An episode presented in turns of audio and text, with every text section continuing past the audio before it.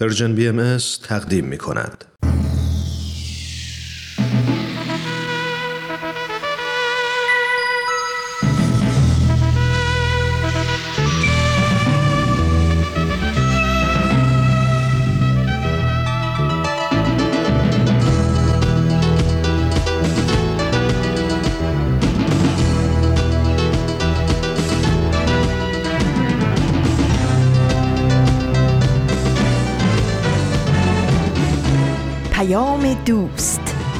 برنامه ای برای تفاهم و پیوند دلها.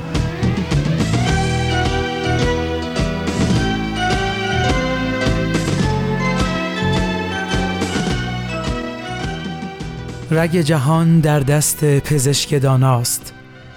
درد را می بیند و به دانایی درمان می کند هر روز را رازی است و هر سر را آوازی.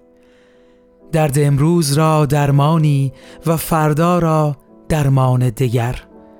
امروز را نگران باشید و سخن از امروز رانید.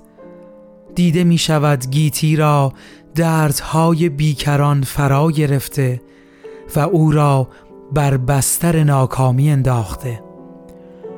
مردمانی که از باده خودبینی سرمست شدند پزشک دانا را از او باز داشتند این است که خود و همه مردمان را گرفتار نمودند. نه درد می‌دانند نه درمان می‌شناسند. راست را کژ انگاشتند و دوست را دشمن شمردند. بشنوید آواز این زندانی را بیستید و بگویید شاید آنان که در خوابند بیدار شوند. بگو ای مردگان دست بخشش یزدانی آب زندگانی می دهد بشتابید و بنوشید. هر که امروز زنده شد هرگز نمیرد و هر که امروز مرد هرگز زندگی نیابد.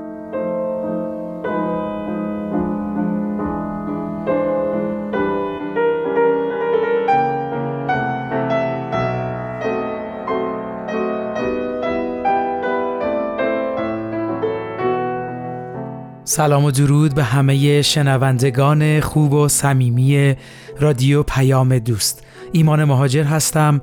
امیدوارم هر کجا که هستید وجودتون پر باشه از امید دلتون لبریز باشه از عشق و دوستی. در خدمتتون هستیم با برنامه سه‌شنبه های رادیو پیام دوست از رسانه Persian BM ممنون که شنونده برنامه ما هستید.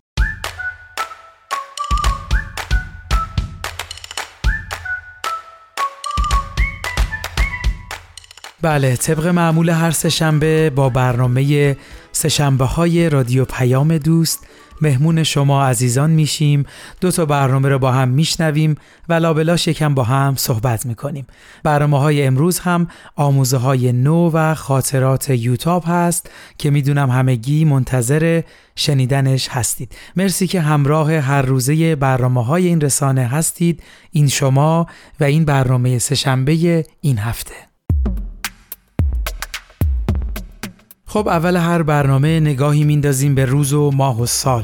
امروز سهشنبه 22 آذر ماه 1401 خورشیدی مطابق با 13 دسامبر 2022 میلادیه.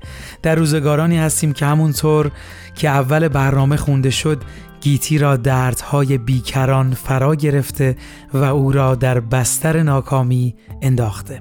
حقیقتا جای تحمل داره که چرا این همه درد تمام این دنیا رو فرا گرفته.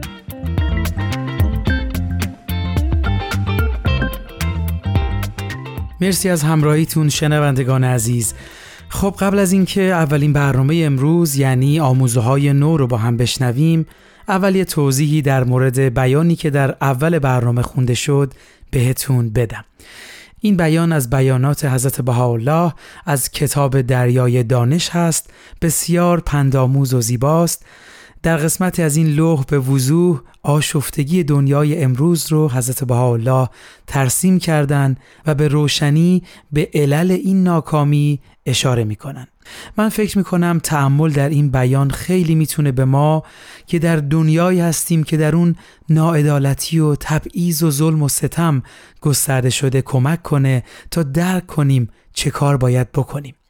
حضرت بهاءالله در این بیان بیماری های این دنیا رو به مانند انسانی که وقتی بیمار میشه و به پزشک مراجعه می‌کنه تشبیه کردن که پزشک درد رو مشاهده می‌کنه و با آگاهی و دانایی اون رو درمان می‌کنه و این درمان هم بر اساس پیشرفت علم پزشکی تکامل پیدا می‌کنه و هر روز یک درمان جدید ایجاد میشه. بر اساس این تشبیه دنیای ما هم در این زمان دچار دردهای زیادی شده. از نابرابری و تبعیض و ناعدالتی و ظلم و ستم گرفته تا تعصبات و جهل و غرور و نفرت و این دردهای امروز درمانش مثل گذشته نیست و داروهای قبل دیگه تأثیری ندارن همه ما باید به جامعهمون به دنیامون کمک کنیم تا درمان حقیقی رو پیدا بکنیم شما چی فکر می‌کنید؟ به نظرتون برای درمان مرزهای دنیای امروز ما چه کار می‌تونیم بکنیم؟ تا شما یکم به این سوال فکر می‌کنید بریم یه قسمت دیگه از برنامه آموزه های نو رو با هم بشنویم و برگردیم.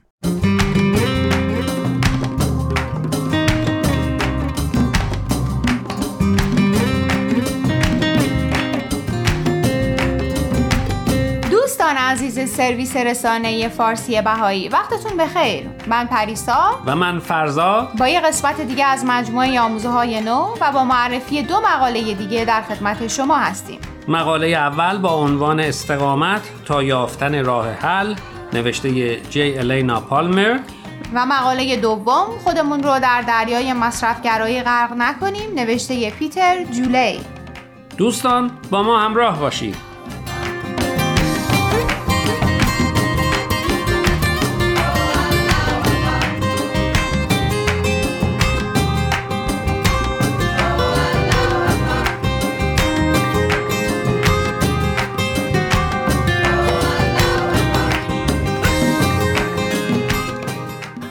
در ابتدای برنامه گفتیم امروز مقاله از جی الینا پالمر رو معرفی می‌کنیم با عنوان استقامت تا یافتن راه حل. جی الینا اصلا آمریکاییه و در سالهای جوانی با شوهرش به کانادا مهاجرت می‌کنه. او نویسنده کتاب مسیر فرد قدمهای عملیه. جی الینا و همسرش برای 8 سال در حیفا مشغول به خدمت در مراکز اداری بهایی بودند. او همچنین به تعلیم و تربیت علاقه داره و در این زمینه هم فعالیت های انجام داده و هنوز هم مشغوله. جی الینا مقالش رو با داستانی از یکی از دوستانش شروع می‌کنه. دوستش که سن و سالی هم ازش میگذره به تازگی به دانشگاه برگشته تا در زمینه مورد علاقش ادامه تحصیل بده. چیزی که توجه اون رو جلب کرده نحوه برخورد همکلاسی هاش با مشکلاته. احتمالا دانشجوهای جوانتر زود دست از تلاش می‌کشن. اگر از همسن و سالای من بپرسی میگن این تفاوت بین نسل قدیم و جدیده. قدیمی ها پشتکار بیشتری داشتن نسل جدیدی ها حاضر به وقت صرف کردن نیستن. تو چی فکر می‌کنی؟ خب مثل همه چیزهای دیگه نمیشه گفت که این در مورد همه کس صادقه. خیلی از هم های منم که از خودم جوانتر بودن خیلی پشتکار داشتن و البته باید اعتراف کنم. که خیلی هم در به ذهن سپردن مطالب درسی از بقیه ما موفقتر بودن.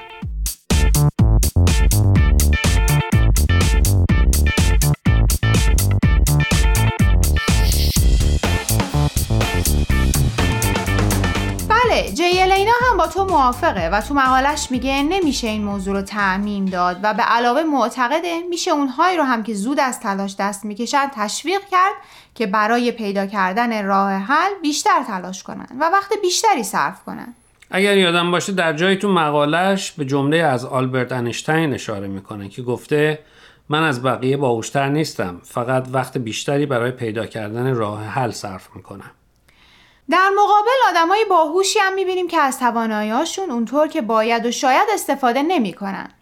بله در آموزه های بهایی هم افراد به داشتن پشت کار و استقامت تشویق شدن و این اطمینان داده شده که نتیجه هم گرفته میشه و البته با تاکید بر این نکته که در راه رسیدن به هدف ممکنه موانع و مشکلات زیادی هم در پیش رو باشه. باید اضافه کنم نکته دیگه ای که جی الینا بهش اشاره می‌کنه اینه که وقتی نمی‌دونیم یه کاری رو چطور انجام بدیم فروتنانه بپذیریم که باید قدم در مسیر یاد گرفتن بذاریم. در حقیقت استقامت ورزیدن برای رسیدن به هدف به ما یاد میده از خودمون بپرسیم آیا اجازه میدیم مشکلات مانع رسیدن ما به هدفمون بشه؟ آیا اعتماد به نفس برای جلو رفتن رو داریم؟ آیا آماده هستیم که برای رسیدن به هدفمون هر کاری که لازم باشه بکنیم؟ آیا توانایی سازگاری با شرایط جدید و تغییر رو داریم؟ با همه چیزایی که گفتی موافقم اما به دو نکته می‌خوام اشاره کنم بفرمایید یکی این که خودمون رو آماده کنیم که در مسیر رسیدن به هدفمون ممکنه اشتباه هم بکنیم و از همین اشتباه هاست که یاد می‌گیریم ظرفیت هامون رو بشناسیم. نباید بیش از حد از خودمون توقع داشته باشیم و هدف های غیرقابل دسترس برای خودمون بذاریم. و دوم اینکه تا اونجا که می‌تونیم وابسته نشیم. یعنی؟ یعنی انقدر به هدفمون یا چیزی که می‌خوایم بهش برسیم دلبستگی پیدا نکنیم که چشممون رو به روی واقعیت ها ببندیم و حاضر نباشیم حتی یه تغییر کوچیک در هدف یا مسیر رسیدن به هدفمون بدیم. بله همیشه باید این آمادگی و انعطاف پذیری رو داشته باشیم که راه های دیگر رو هم امتحان کنیم.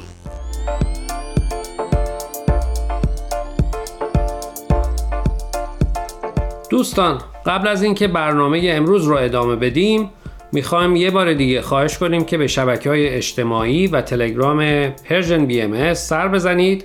و درباره مقاله ها نظر بدید. آدرس صفحه فیسبوک و تلگراممون رو در آخر همین برنامه باز هم به اطلاع شما میرسونیم. در ضمن از این به بعد برنامه های آموزه های نو از طریق SoundCloud و پادکست Persian BM هم قابل دسترسیه.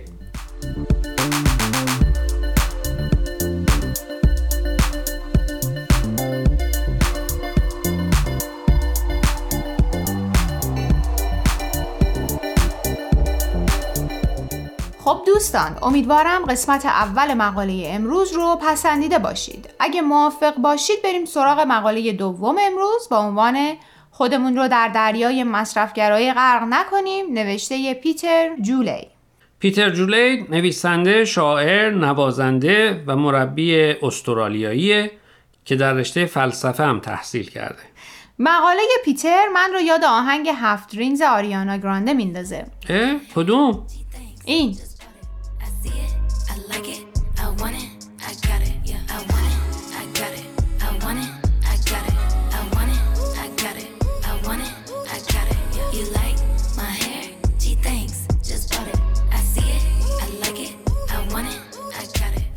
یادت اومد؟ بله. پیتر تو این مقاله به این مهم اشاره می‌کنه که این روزا خیلی از ماها خودمون رو حسابی تو این فرهنگ مصرفگرایی غرق کردیم. تقریبا هر چیزی رو می‌بینیم می‌خوایم. بیشتر از حد توان اقتصادیمون خرید می‌کنیم و بعد هم دور میریزیمشون تا بتونیم چیزهای جدید دیگه بگیریم. به همون سرعتی که اجناس جدید از کارخونه در میان اجناس قدیمی تر روانه زبالدونی میشن. از نظر پیتر مصرفگرایی محرک اصلی تکنولوژی، اقتصاد بین المللی و علت اصلی بحران محیط زیسته. انقلاب صنعتی قرن 19 و 20 باعث پیشرفت‌های چشمگیری در نحوه زندگی انسانها شد. اما به نظر پیتر در زیربنا تغییر حاصل نشده. هنوز در سطح زندگی فقیر و غنی تفاوت زیادی است. تعداد زیادی از افراد باید ساعات طولانی کار کنند تا درآمد بخور و نمیری داشته باشند. و در مقابل تعدادی هم درآمدهای کلون دارن. تمام اینایی که پیتر میگه درسته اما می‌دونی ریشه مشکل کجاست؟ شما بفرمایید.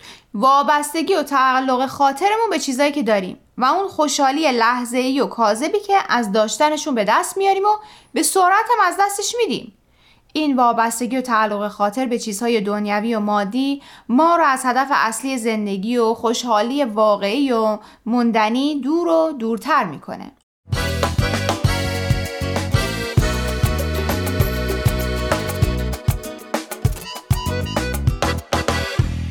دوستان عزیز امیدواریم برنامه امروز رو پسندیده باشید.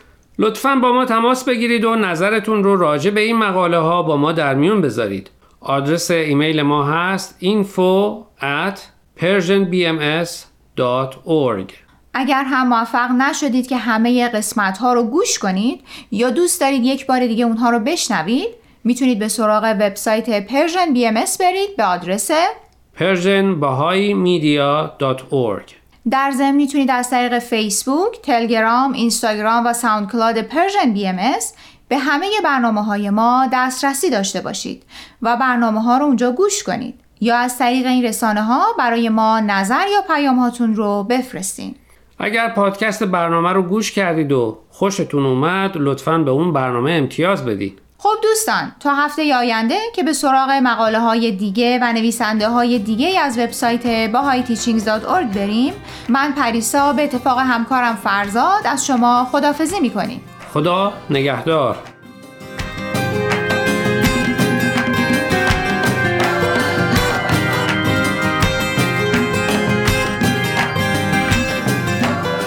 شنوندگان عزیز و دوست داشتنی ایمان مهاجر هستم.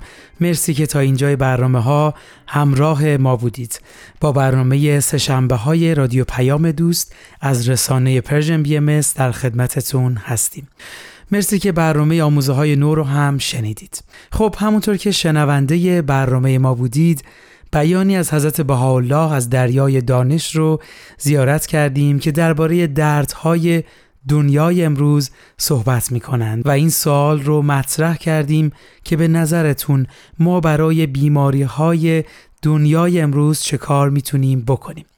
ببینید عزیزان من با درک محدودم فکر می کنم همه ما انسان ها چه به صورت فردی و چه به صورت جمعی تلاش می کنیم تا در بهبود اوضاع اجتماعمون همراه با بقیه گروه هایی که در این مسیر اقدام می کنن مشارکت داشته باشیم. یعنی چی؟ یعنی همه ما داریم برای ساختن جامعهمون به نحوی تلاش می‌کنیم. حالا هر کس به شکلها و روشهای مختلف. مثال نمی‌زنم چون دامنه این کار بسیار وسیع است. اما نکته مهم همین مشارکت است. به نظر من این وظیفه تک تک ماست که در ساختن تمدنی که هم نگاه به مسائل مادی و هم نگاه به مسائل معنوی داره شرکت کنیم. وقتی همه ما خودمون رو مسئول ساختن جوامعمون بدونیم با هر نوع آگاهی و دانش و ابزاری می‌تونیم اون کاری که مسمر سمر هست رو انجام بدیم و تأثیر خودمون رو در محیط اطرافمون بذاریم.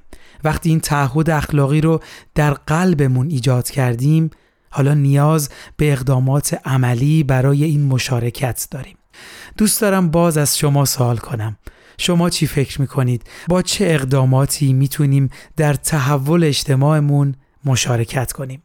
تا شما یکم به این سوال فکر می‌کنید با هم به یک آهنگ زیبا گوش می‌کنیم به نام ایران از گروه چارتار و بعد از اون در خدمتتون هستیم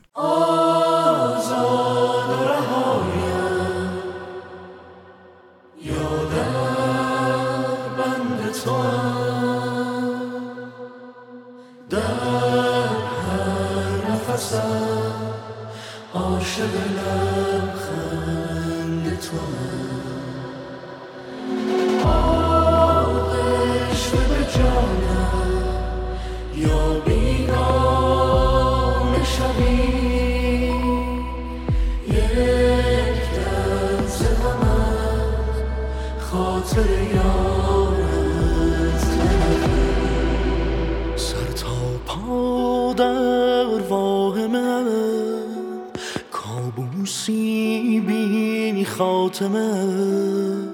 فریادی در هم همه.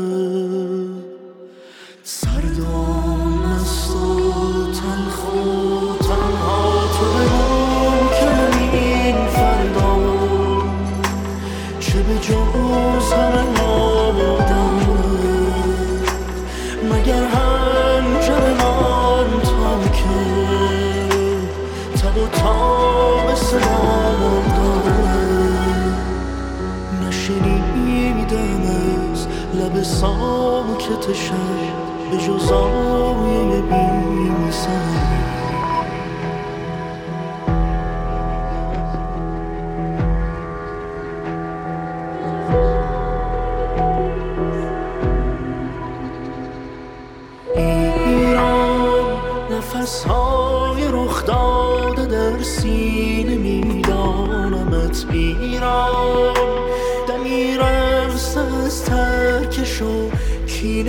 نمیخواهمت ایران من شوق خورشید تو می‌کشد شام ما را. تو بگو کمین فردا.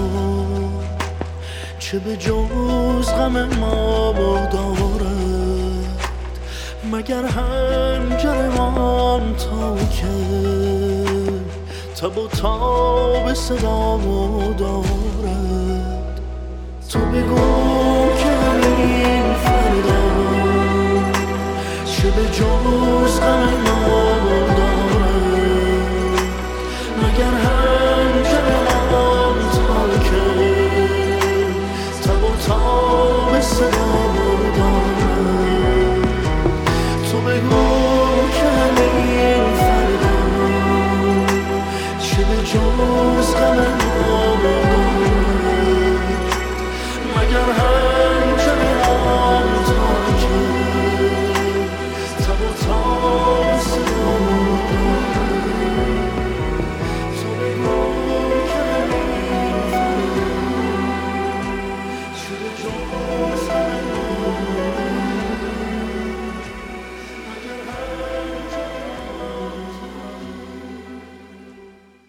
بسیار ممنونم شنوندگان عزیز. امیدوارم تا اینجای برنامه ها مورد توجهتون قرار گرفته باشه.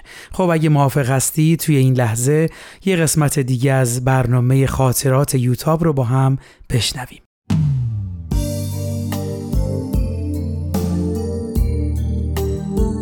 خاطرات یوتاب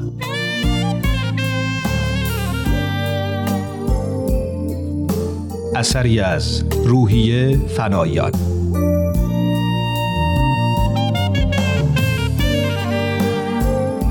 قسمت بیستم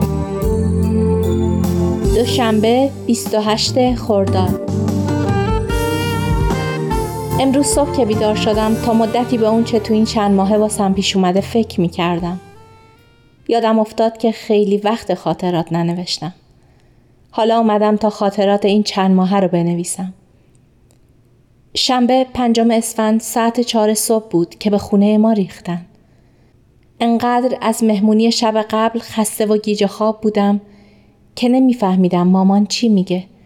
یوتاب یوتاب مامورا بلند شو بلند شو اگه چیزی داری قایم کن نه نه اول لباستو بپوش چشمامو که باز کردم دیدم مامان با لپتاپ وسط اتاق ایستاده و نمی‌دونه چی کار کنه.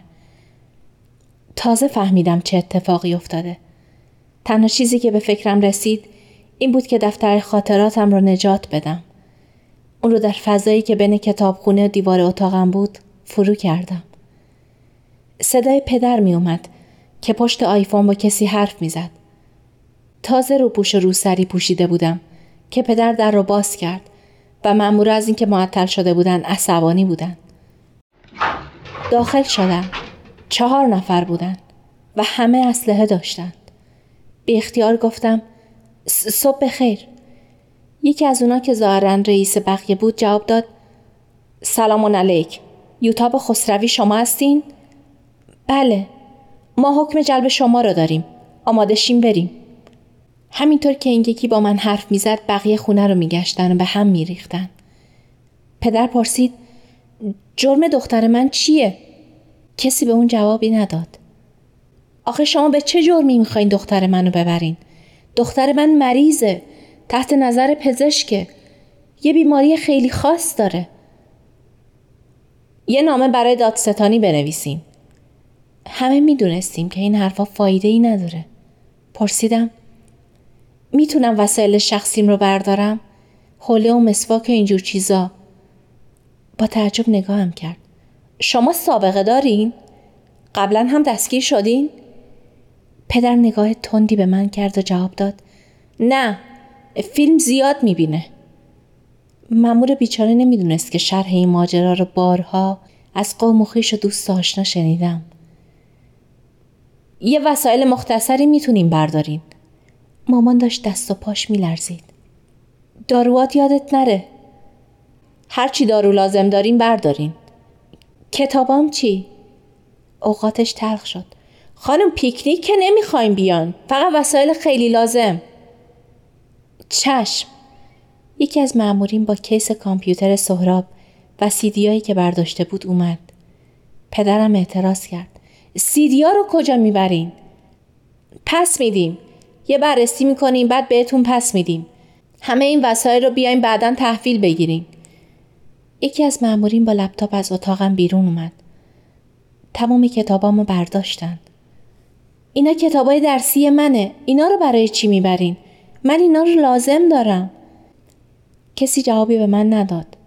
سهراب هم با رنگ پریده و موهای پریشون ایستاده بود و تماشا می‌کرد. هنوز گیج بودم. مامان یه ساک کوچیک آورد. وسایلت رو بذارین تو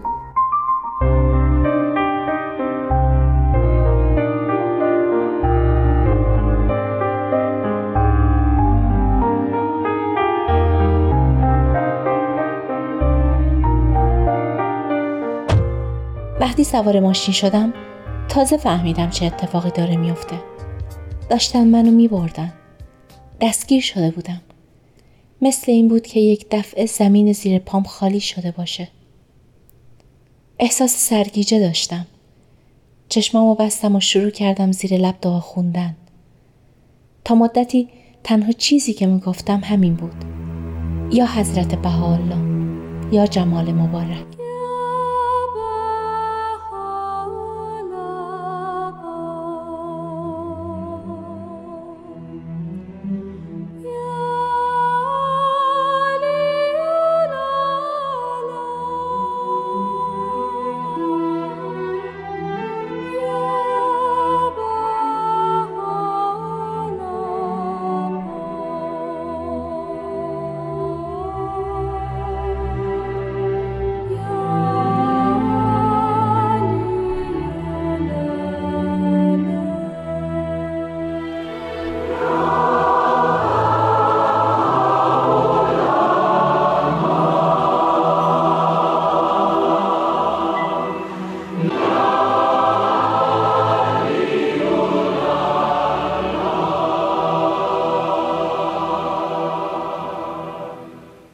کم کم قوت قدرت پیدا کردم.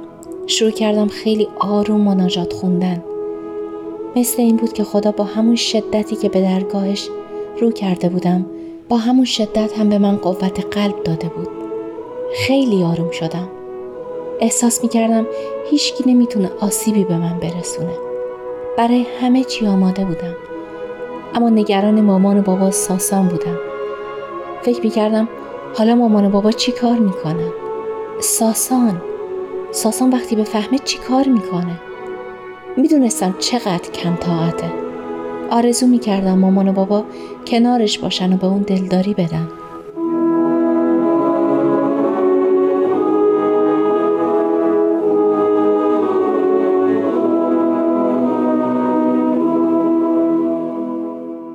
در این افکار بودم که به زندان رسیدیم.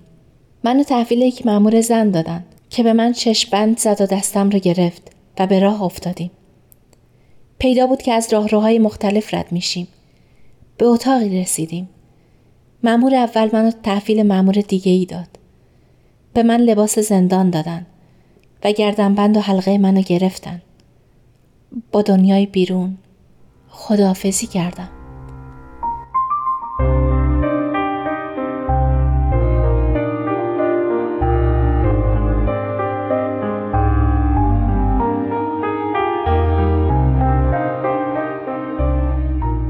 این آغاز دو ماه بازجویی بود. شاید این همون فرصتی بود که برای خلوت کردن با خودم و با خدا می‌خواستم. یک هفته بعد از دستگیریم ایام سیام شروع شد. اما ساسان به من گفته بود که نباید روزه بگیرم. حالت خاصی داشتم. احساس قدرت عجیبی می کردم. روزا گاهی تا ده ساعت به طور مداوم بازجویی پس می دادم. گاهی شفاهی بود و گاهی کتبی. می‌دونستم که خیلی های دیگه هم هستن. متوجه می شدم که توی اتاقای بغلی عده دیگه هم بازجویی میشن. خیلی وقتا منو رو به دیوار میشوندن که نتونم بازجو رو ببینم. گاهی وقتی مجبور بودم با چشم بند پشت در اتاق بازجو به انتظار بمونم سوال و جوابی رو که از دیگران می‌شد میشنیدم. یه بار صدای مهرداد رو هم شنیدم. فهمیدم که اونم اینجاست. محکم و با کمال قدرت جواب می‌داد. این جملت رو به خاطر دارم. من کاری برخلاف قانون انجام ندادم. تحصیلات عالی حق همه شهروندان ایرانیه. فهمیدم احتمالا بقیه کسایی که با اون دستگیر شدن هم اینجا هستن. همون روزه اول منو به اتاق بازپرس بردن تا اتهاماتم رو به من تفهیم کنه. یه مرد نسبتا چاق و کوتاه قد با ریشای تنگ بود که موقع حرف زدن مستقیم و تیز به چشمام نگاه می‌کرد. من متهم به خیلی چیزا شده بودم. همون تهمت های بی اساس همیشگی که به همه می زدن. توطعه و جاسوسی و تشویش افکار عمومی و نشر اکاذیب و همکاری با سازمان های بین المللی ضد انقلاب که منظور همون سازمان های حقوق بشر بود. اما پیدا بود که اصل قضیه همون فعالیت در زمینه حق تحصیل جوانان محروم از تحصیله. درباره دیگران هم از من اطلاعات می‌خواستند. اینکه چه کسان دیگه تو این زمینه کار می‌کردن و اطلاعات دقیق درباره نشانی و شغل و دارایی اعضای فامیل خودمون. من فقط به موارد مربوط به خودم جواب می‌دادم. خیلی تهدید می‌کردند و ناسزا می‌گفتند. اما هر چه فشار آوردن در مورد اطلاعاتی که از بقیه می‌خواستند سکوت می‌کردم. همون روزه اول بود که بازجو پرسید دکتر ساسان نادری چه نسبتی با تو داره؟ دلم فرو ریخت.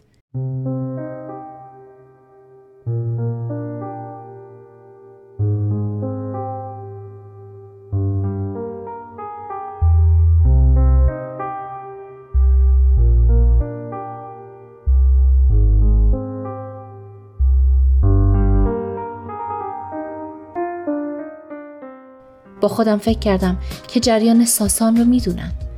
نکنه اون هم گرفته باشن. می‌دونستم که گاهی از این کارا می‌کنن تا کسی رو که زندانیه تحت فشار بذارن. فکر کردم کافی ساسان رو بگیرن. اگه بخوان اونو شکنجه کنن من هر چی بخوان به اونا میگم. اما نه. نباید همچی اتفاقی بیفته. نباید نقطه ضعف منو بفهمن. ما با هم نامزد بودیم. چرا میگی بودیم؟ نامزد هستیم. بالاخره نامزد هستین یا بودین؟ قبل از دستگیری من نامزد بودیم.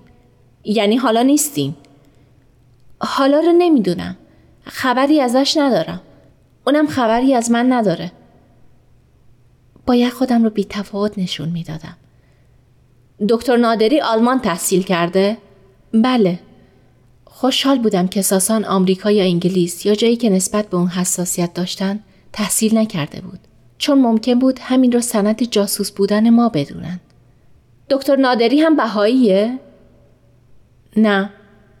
ولی خبر داریم که بهایی شده. با تعجب نگاش کردم. اما بلافاصله فهمیدم که فقط می‌خواد از من حرف بکشه. بی خود انکار نکن. اگه بهایی نشده برای چی گردن بنده طلا گردنش میندازه؟ فقط گیج نگاش کردم. منظورش رو نمیفهمیدم. گیجی من رو دید و اضافه کرد. مرد مسلمان که از زیورالات طلا استفاده نمی‌کنه.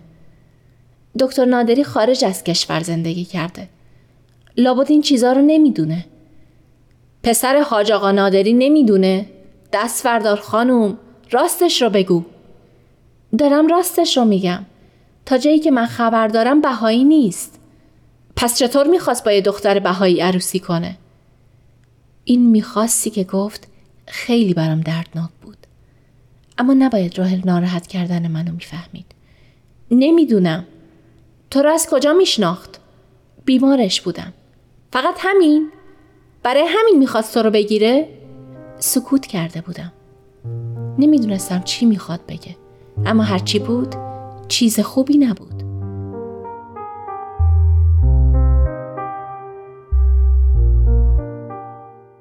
تو چرا می‌خواستی زن یه مرد مسلمون بشی؟ ایشون از من خواستگاری کرد و منم قبول کردم. تو دین ما منعی در این باره وجود نداره. می‌تونیم با اهل ادیان دیگه ازدواج کنیم. دین شما؟ تو به بهاییت میگی دین؟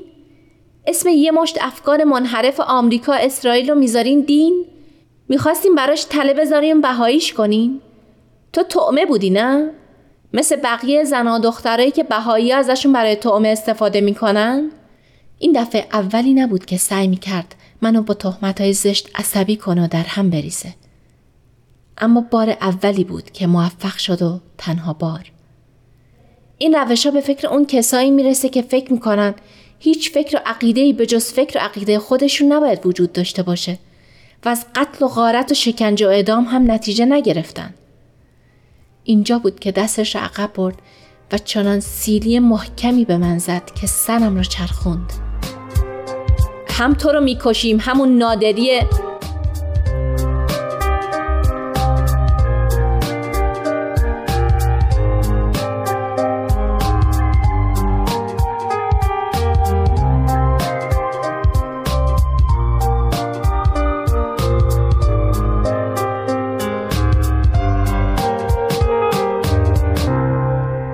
تا 20 دقیقه فقط فریاد می‌کشید و توهین و فحاشی می‌کرد. سعی می‌کردم نشنوم و به اون چه که میگه فکر نکنم. احساس می‌کردم صورتم ورم کرده. تا اون موقع نمی‌دونستم کتک خوردن چه احساس خاری و ذلتی به آدم میده. چون تا اون موقع کتک نخورده بودم.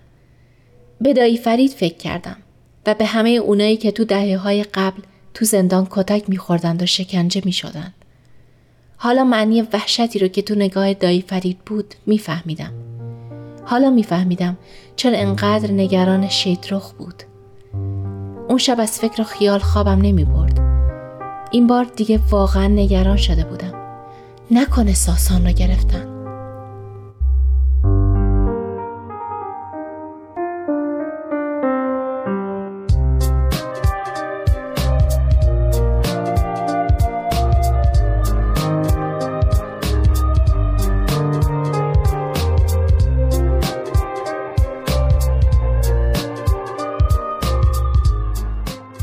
که تا حالا باید به آلمان برگشته باشه. پس چطور زنجیر رو به گردنش دیدن؟ اگه اونو گرفته باشن؟ اگه اونو اذیت کنن؟ اگه بگن یا از اعتقادت برگرد یا اونو می‌کشیم؟ تا صبح بیدار بودم. گاهی میشستم مناجاتی میخوندم و باز دراز میکشیدم. تا اینکه صدای اذان صبح بلند شد.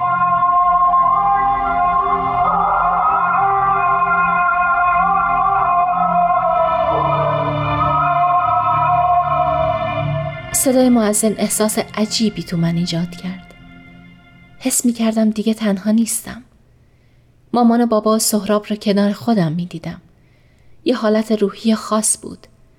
شاید یکی از روزایی بود که اونا تو خونه واسم دعا می خوندن. ماما میگه بارها صبحهای زود که برام راه احمد میخونده پدر و سهراب هم بیدار می‌شدن و در کنارش دعا میخوندن. حس خاصی پیدا کردم. مثل کسی که از بالای یک کوه بلند به همه چیز نگاه می‌کنه. به نظرم همه چیز بی اهمیت اومد. مهم نبود که منو بکشن یا زنده بذارن. این فقط جسم ما بود. کسی دستش به روح ما نمی رسید. روحمون مال خودمون بود. آرامش خاصی پیدا کرده بودم و حس می کردم کسی نمی‌تونه آسیبی که واقعا مهم باشه به من برسونه.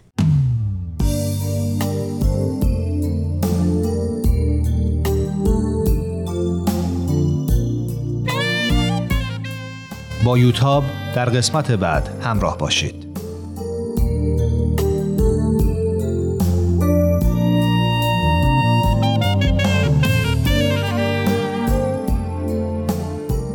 این مجموعه با همکاری تولیدات رسانی پارسی و مؤسسه فرهنگی تصویر رویا تهیه شده است. دوستان عزیز مرسی از همراهیتون. در خدمتتونیم با ادامه برنامه سهشنبه ها از رادیو پیام دوست. برنامه خاطرات یوتاب را هم گوش کردیم. خب این سال رو مطرح کرده بودیم که چطور می‌تونیم در بهبود اجتماعمون مشارکت کنیم.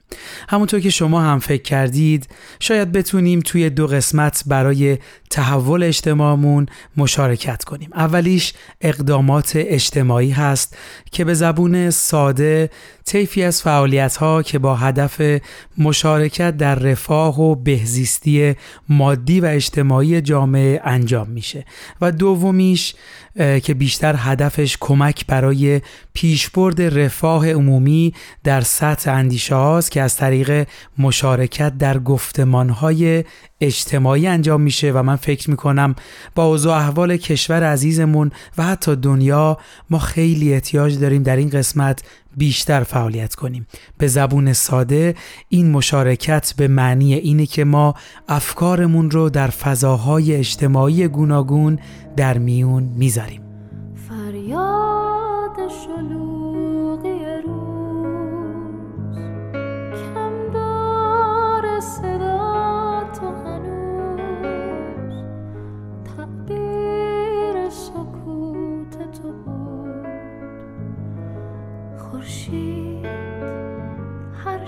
که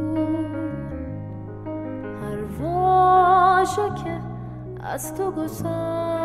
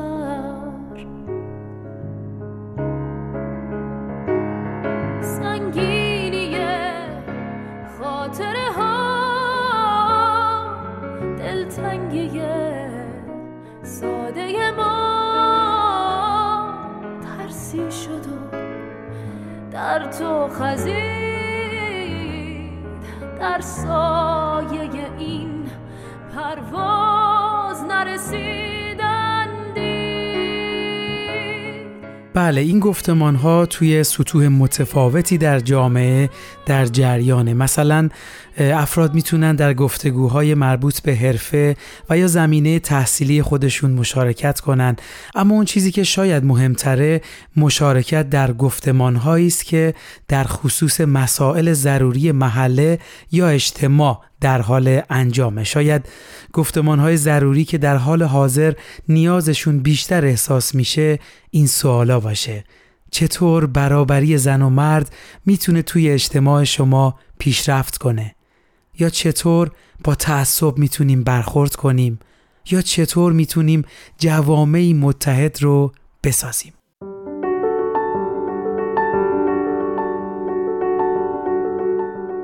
خیلی ممنون عزیزان امیدواریم همه ما با مشارکت در گفتمانهای اجتماعی به بهبود جامعهمون کشورمون کمک کنیم. چرا که این اقدامات اتحاد و یگانگی رو افزایش میده و کمک به رفاه عالم انسانی و همبستگی جهانی می‌کنه و ظلم و نابرابری و بیعدالتی رو از بین می‌بره. خیلی ممنون از همراهیتون. وقت برنامهمون به پایان رسید. امیدواریم برنامه های امروز مورد توجهتون قرار گرفته باشه. برنامه امروز رو با قسمتی از همین بیان حضرت بهاءالله که دربارش صحبت کردیم به پایان می‌بریم. رگ جهان در دست پزشک داناست درد را می‌بیند و به دانایی درمان می‌کند. هر روز را رازی است و هر سر را آوازی. درد امروز را درمانی و فردا را درمان دیگر. امروز را نگران باشید و سخن از امروز رانید.